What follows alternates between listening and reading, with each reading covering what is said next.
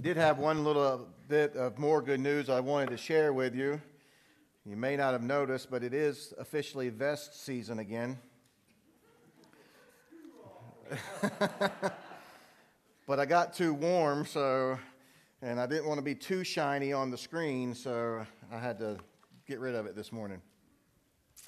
We've been looking at Daniel, uh, especially working, looking at the first six uh, chapters and just kind of looking at the life of Daniel as he lives there in Babylon, captured, and really seems to thrive in captivity. He thrives living in the most evil city maybe ever in history of the world under one of the most evil kings that ever existed.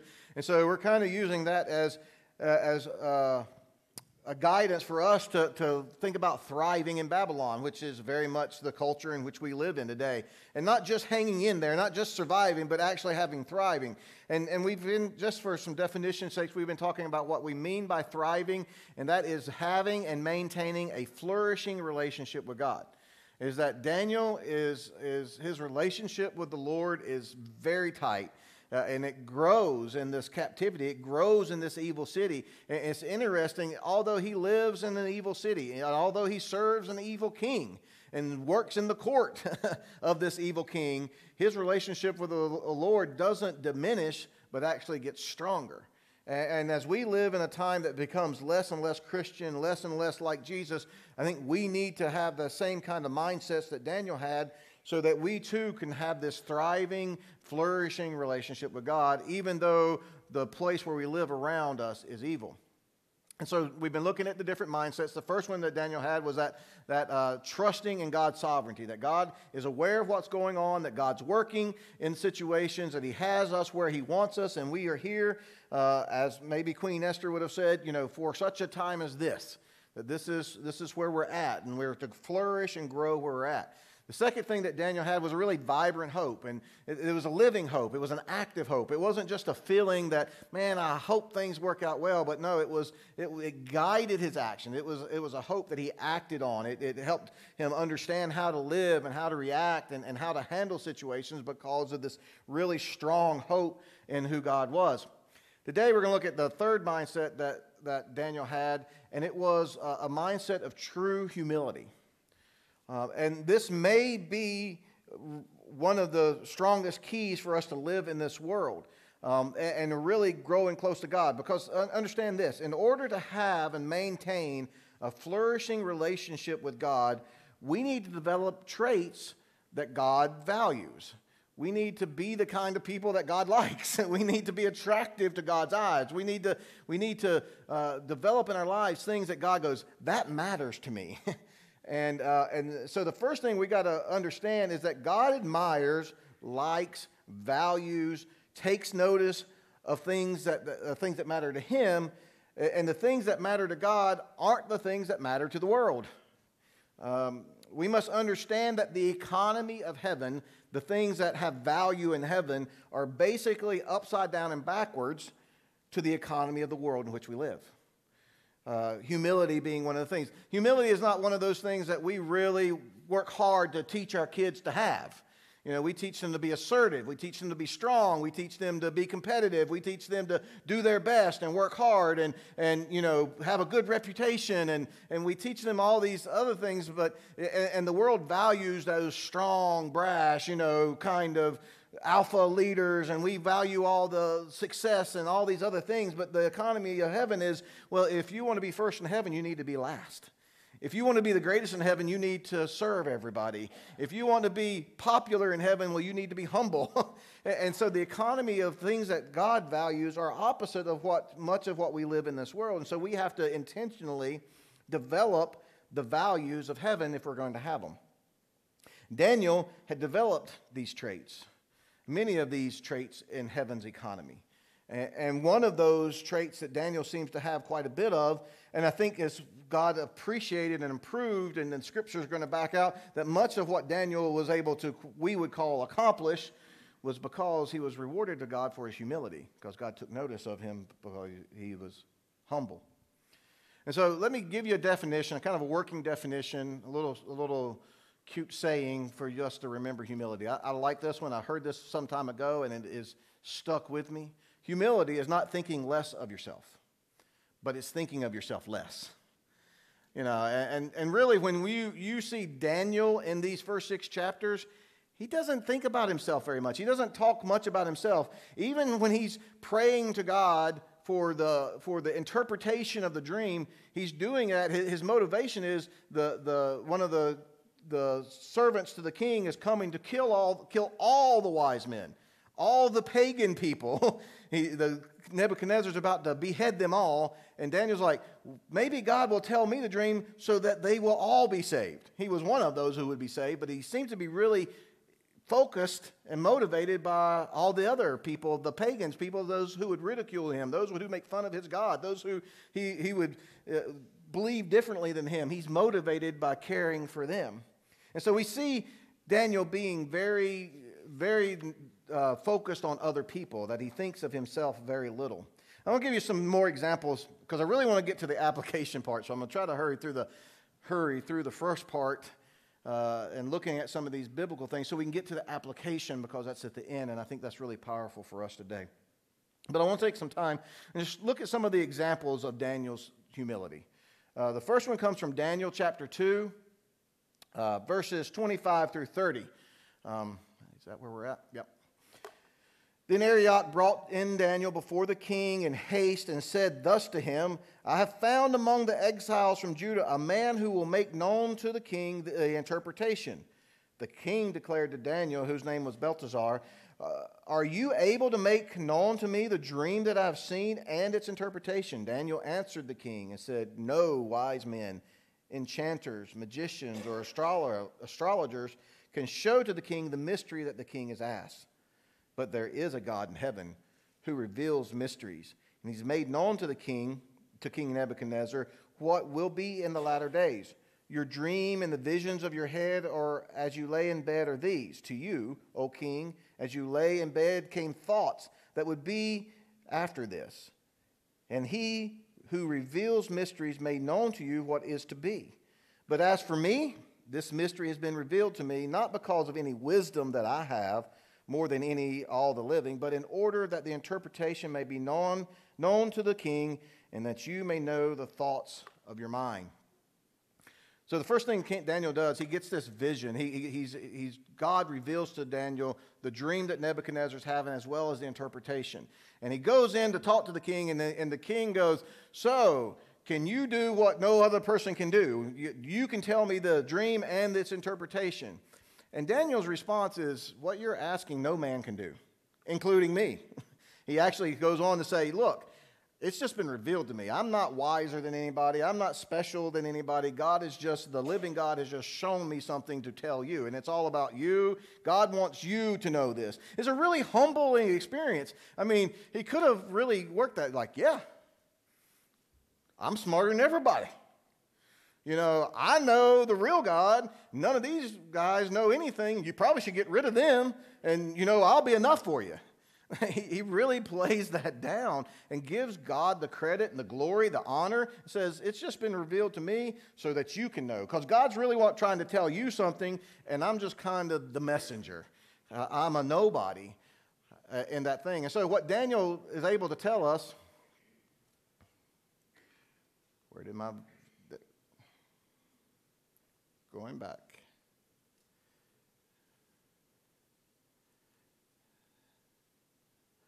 Where am I? Can you show me the Daniel knew where and who the real power came from? There you go.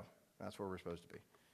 And so, what we see in that is, is the humility of Daniel to recognize where and really who the real power came from. And if we are living under God and have this relationship with God, I can tell you that God has got tasks for you to do, and you can do them not because you can do them. You can do them because of who sent you to do them.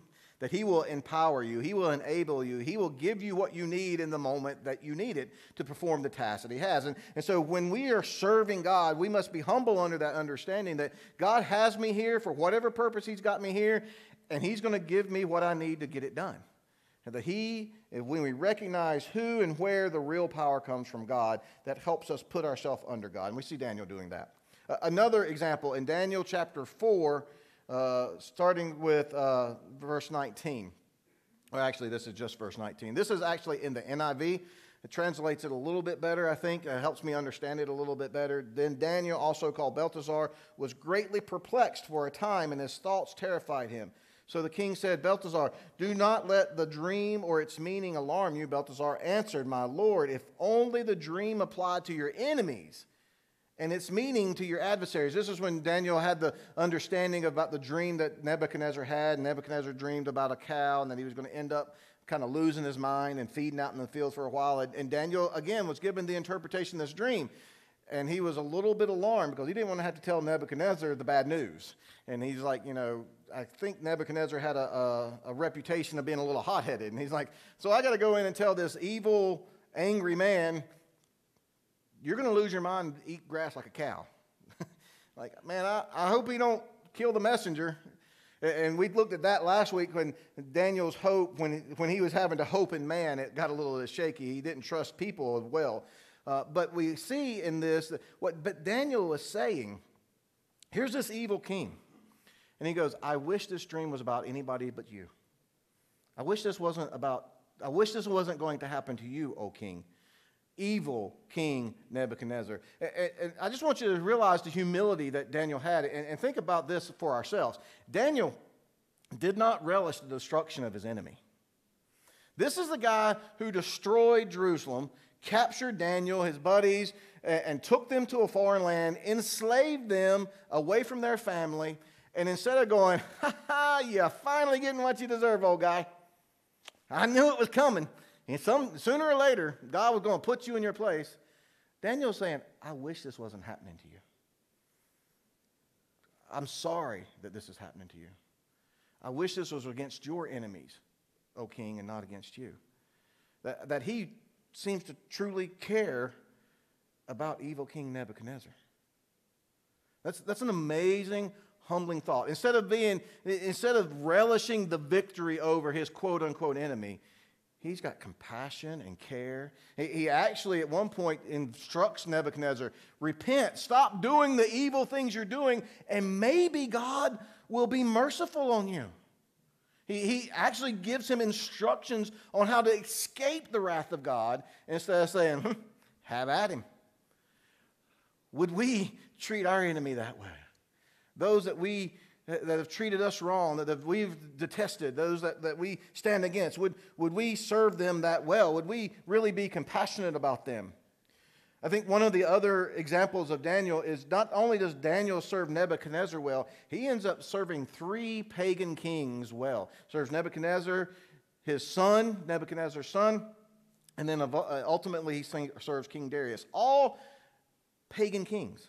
All men who would set themselves up as gods. Men who would, who would ask the world to pray to them. Don't worry about the God in heaven. I'm the God on earth and, and, and focus on me. These were people who were not just evil, they were opposed to Daniel's God. And Daniel serves them faithfully He's the best servant in their kingdoms. He's honest with them and cares for them and is, is compassionate.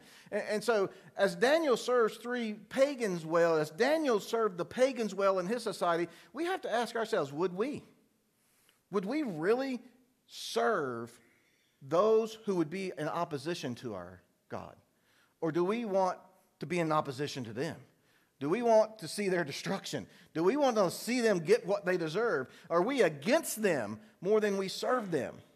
Daniel, the humility to serve these pagans with truth and honesty and with everything he had is quite amazing. He puts himself under their leadership and follows and serves them well. Truly a humble man.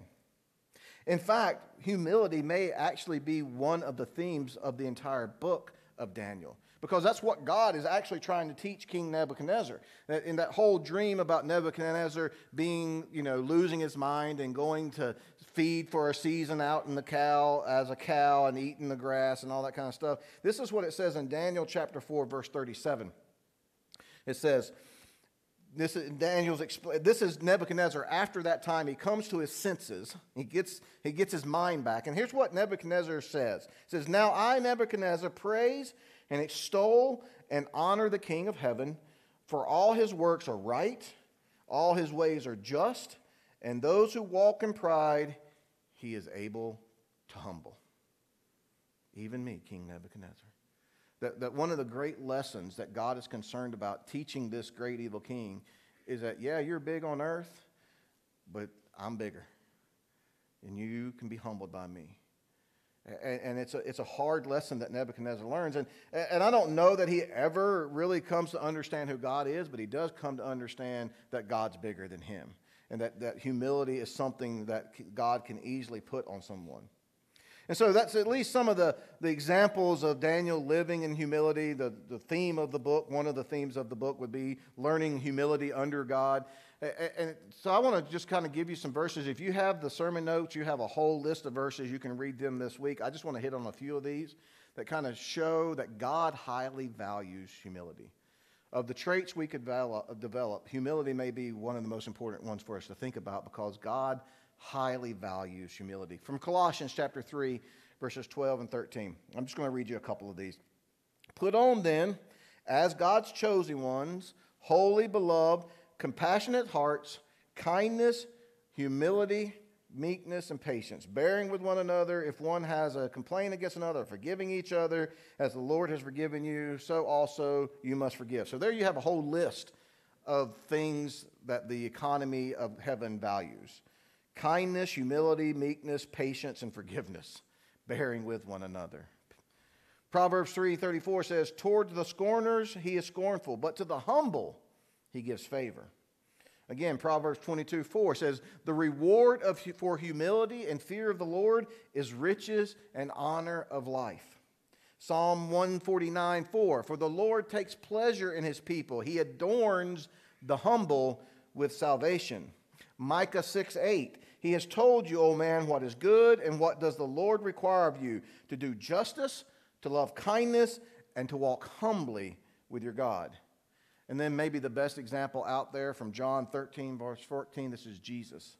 He says, If you then, if I then, your Lord and teacher, have washed your feet, you also ought to wash one another's feet.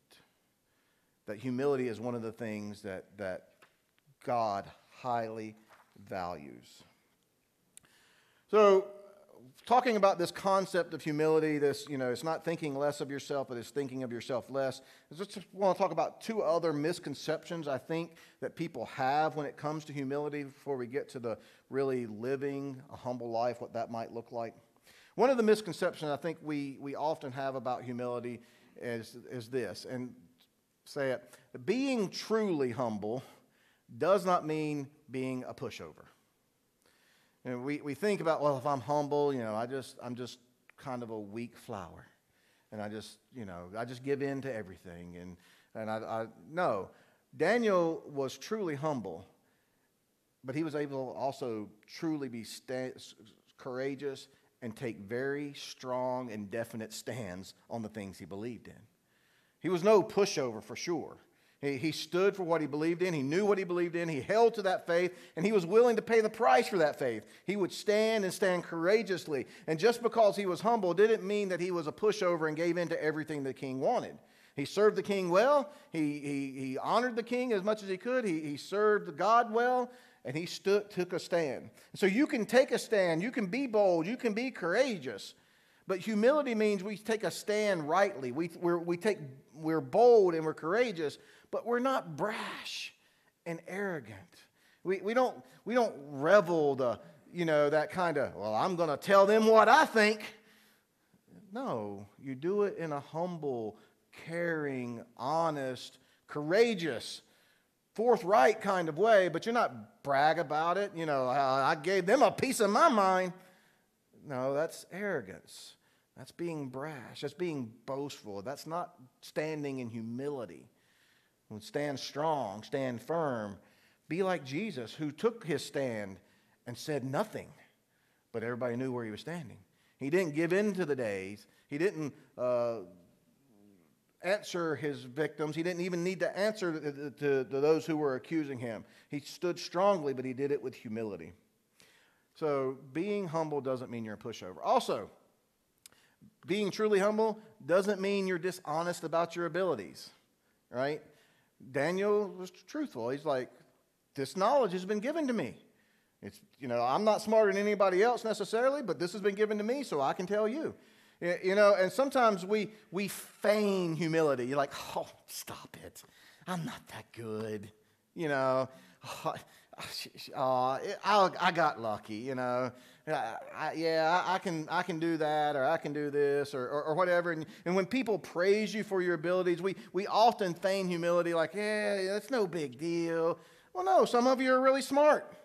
Some of you, like Connie, are really talented, right? You, she can paint. We all admire that. And how silly would it be for Connie to go, oh, I just got lucky. I just threw some paint up there and it just turned into this beautiful thing. I don't know, I don't know how it happened.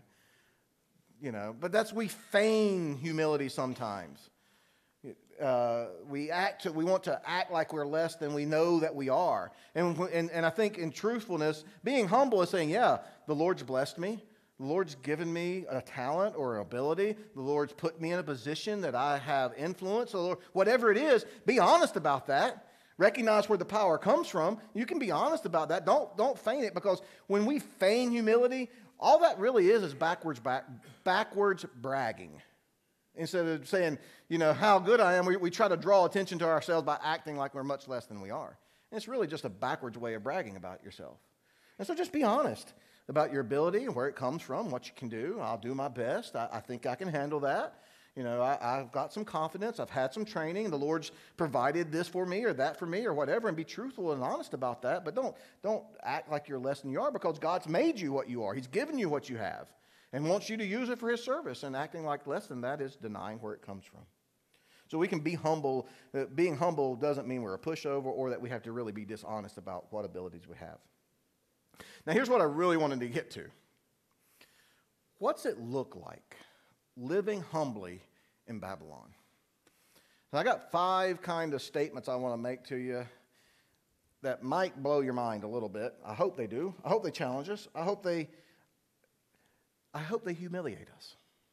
Because now when y'all go out and tweet that today, preacher said he wanted to humiliate us.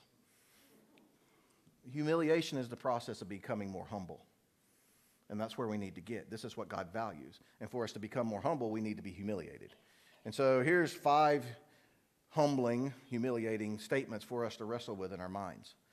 If we're going to live in Babylon as humble people like Daniel did in his Babylon, we need to kind of check our mind and check our thinking, check our attitudes a little bit to make sure they're humble. Number one, expect even allow those who don't follow Jesus to act like they don't follow Jesus. We're kind of surprised, or we act surprised. You know, we got a world full of people not following Jesus, and we're like, do you see what they did? Like, yeah, well, what do you expect them to do? They don't follow Jesus. They don't act like they follow Jesus. We need to expect that and maybe even allow it right? To say, this is what we expect of you. This is, this is what I, this is my expectation of a non-follower of Jesus. Why did those guys connect, uh, kidnap those Christians? Because they don't follow Jesus. That's what non-followers do. They take the world into their own hands because they don't have hope. They don't have a God that they think is aware of what's going on in the world and, and is uh, uh working in the world. They, they don't have the humility. They take control of their own life. And so the world acts like it doesn't follow Jesus, and sometimes we act like we expect more out of them than we do us. I actually had a kid one time tell me, he's like, I don't know why you're fussing at me about cussing. I'm not a follower. I don't follow Jesus. I'm not a Christian. Why do you expect me to, why do you expect something out of me? And I was like, it's a good question. Why would I expect you to act differently than you are? And, and he just up front told me, I'm not a Christian. Don't expect me to act like one.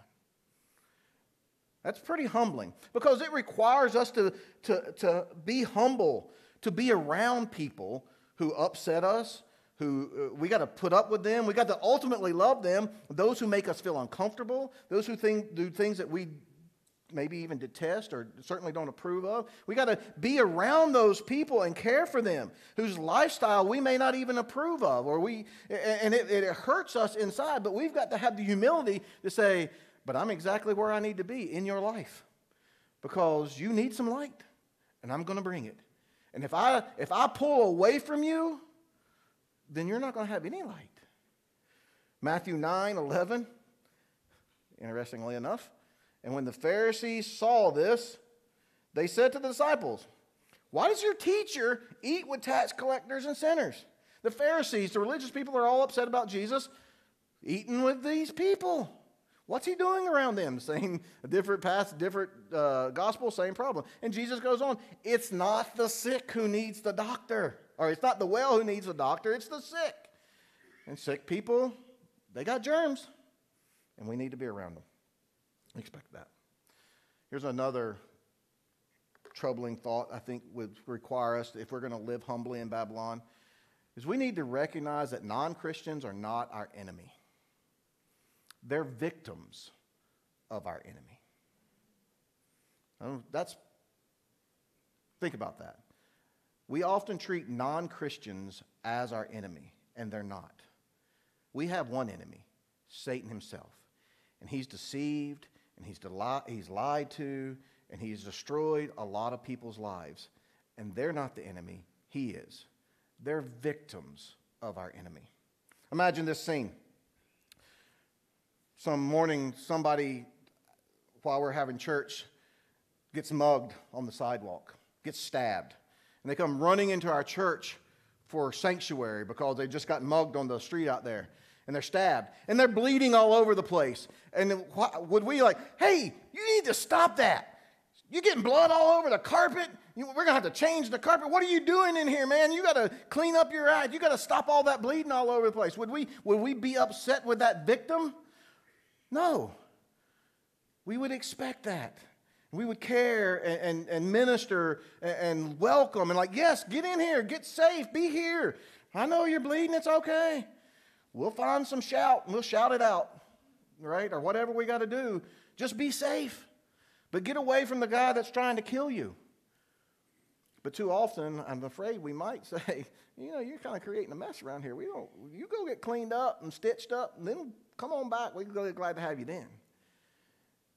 But he, had, he was a victim, and we need to treat these people as victims. Understand that the, the enemy, the true enemy, has lied to them, deceived them, and is in the process of killing them.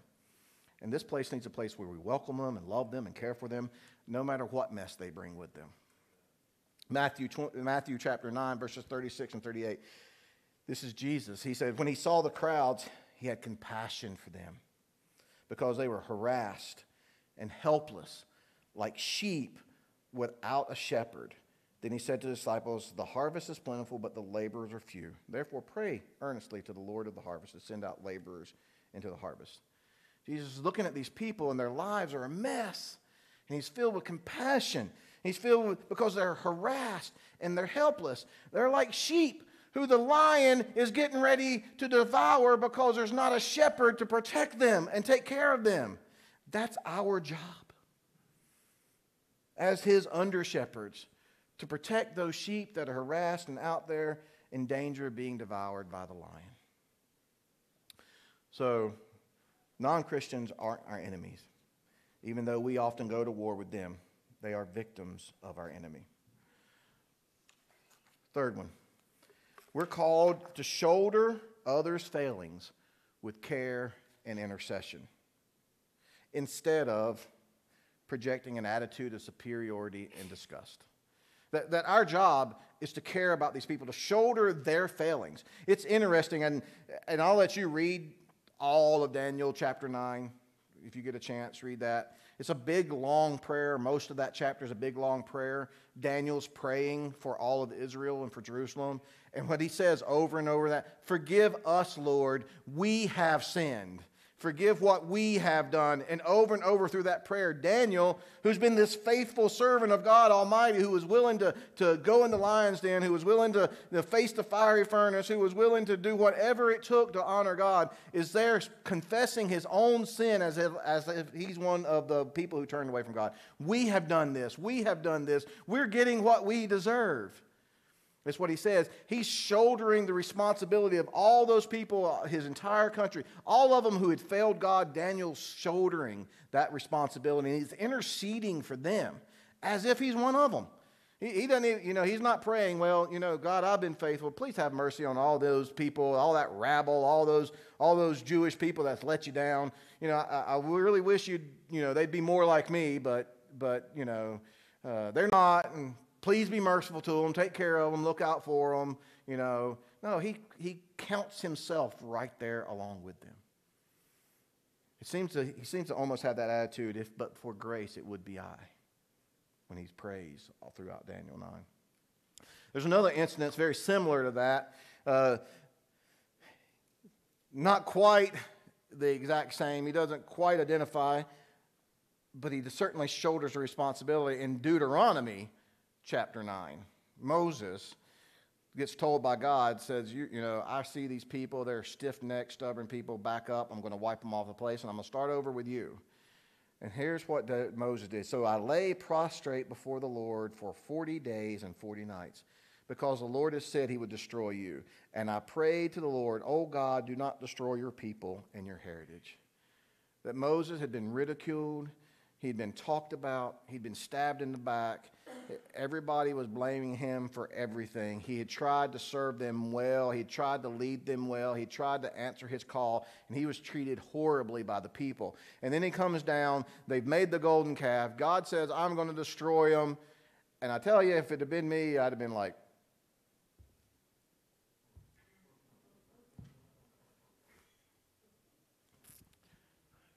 But Moses is much more humble than I am.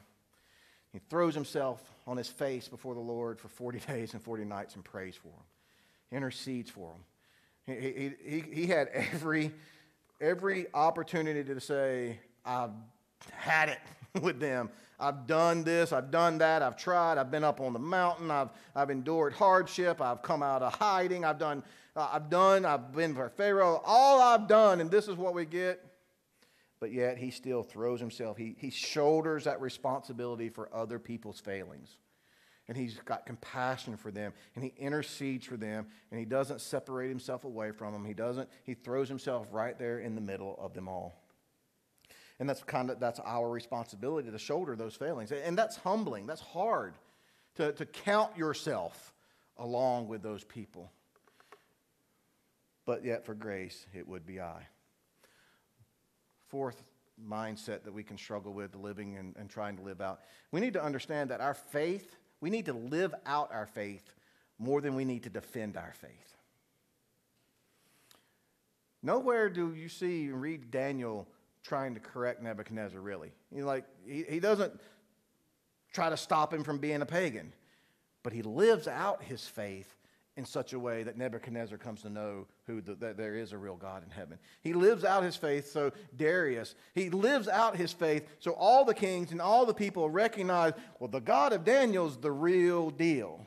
And it's not because he's arguing. It's not because he's a great apologist. It's not because he's got all the answers to all the questions. It's not because he knows how to debate with people the best. It's because he lives out his faith.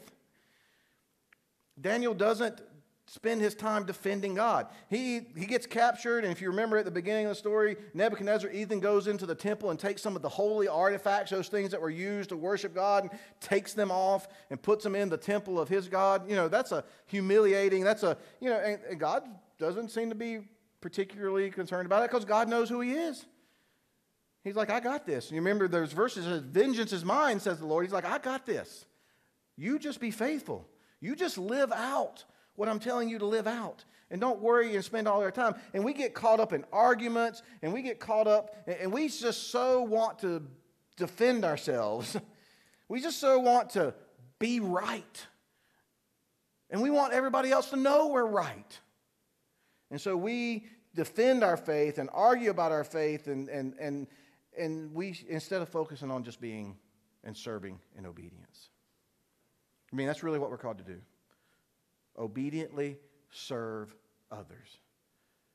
And then let God show who's right in the end. And so I wonder how often our arguing and our defending of our faith is just trying to prove ourselves right so that we can feel good about being right. 2 Timothy chapter 2 verses 24 through 26. If you're going to read one verse later this week, maybe read this verse. And the Lord's servant How many of you are the Lord's servants? Must not be quarrelsome, but kind to everyone. And as Larry Osborne pointed out, he's done a deep dive in that word, everyone. You know what it means? Everyone. Not just everyone inside this walls, everyone. Must be kind to everyone, even pagans, non believers. Able to teach, patiently enduring evil, correcting his opponents, so you can be truthful, you can take a stand, you can be corrective, with gentleness. God may perhaps grant them repentance, leading to a knowledge of the truth, and they may come to their senses and escape from the snare of the devil after being captured by him to do his will. This is exactly what Daniel did. He went to Nebuchadnezzar, said, There's this, something bad's going to happen to you. If you stop doing your evil, perhaps God will be merciful and take care of you instead. He patiently, honestly corrected his opponent, but did it in a gentle kind of way, so that perhaps they might come to repentance, because they had been captured by who? Their enemy, the devil. They were victims, and he was trying to release them from that snare to do his will. The Lord's servant must not be quarrelsome, but kind to everyone, able to teach, patiently enduring evil, correcting his opponent with gentleness. God may perhaps grant them repentance, leading to a knowledge of truth, and they may come to their senses and escape the snare of the devil after being captured by him to do his will. Finally, we must embrace this thought Christianity is a humiliating faith because its focus is always on the other. Christianity, to be a Christian, we're supposed to always be thinking about others and never about ourselves. And so we must just say, you can't really be a Christian and not be humble. you can't be a Christian and think about yourself. Christianity's main focus is always about the other and what's best for them, what they need, and how to protect them, how to rescue those victims, how to save them, how to care for them, how to serve them, even though they're a mess. This is what Christianity is. This is what Jesus did. As he said, I come to seek and save the lost. There's a little bit clearer information for you and I as followers from Philippians chapter 2, verses 3 through 5. Says this Do nothing. Again, you know what the word nothing means? Nothing. Do nothing from selfish ambition or conceit, but in humility count others more significant than yourself. Why did Jesus say, if you can't deny yourself, you can't follow me? Because his expectation of his followers is to do everything in humility, counting others more significant than yourself. Let each of you look not only to his own interest, but also the interest of others. And it goes on have this mind, this other focus, have this mind among yourselves, which is yours in Christ Jesus. This is the example of Christ. This is what Christians should be known for. And it takes us living in humility, making others more important, being willing to associate with everyone, to be gentle and caring for everyone, to love those other ones. And, and I, I think it is when Daniel lives this kind of humble lifestyle, when he lives out his faith, this humble faith, in front of everybody to see, that's when God gets praised. That's when people start to recognize, oh, the God that Daniel serves, he's the real deal. And so, if we're to live and bring that kind of glory to God in Babylon that you and I live in, we have to have that same humble spirit. And God promises that's what He cares about. And if we develop that trait, then our relationship with God will grow because He values humility. Jesus is known as the humble, suffering servant. May we go and display Him to the world.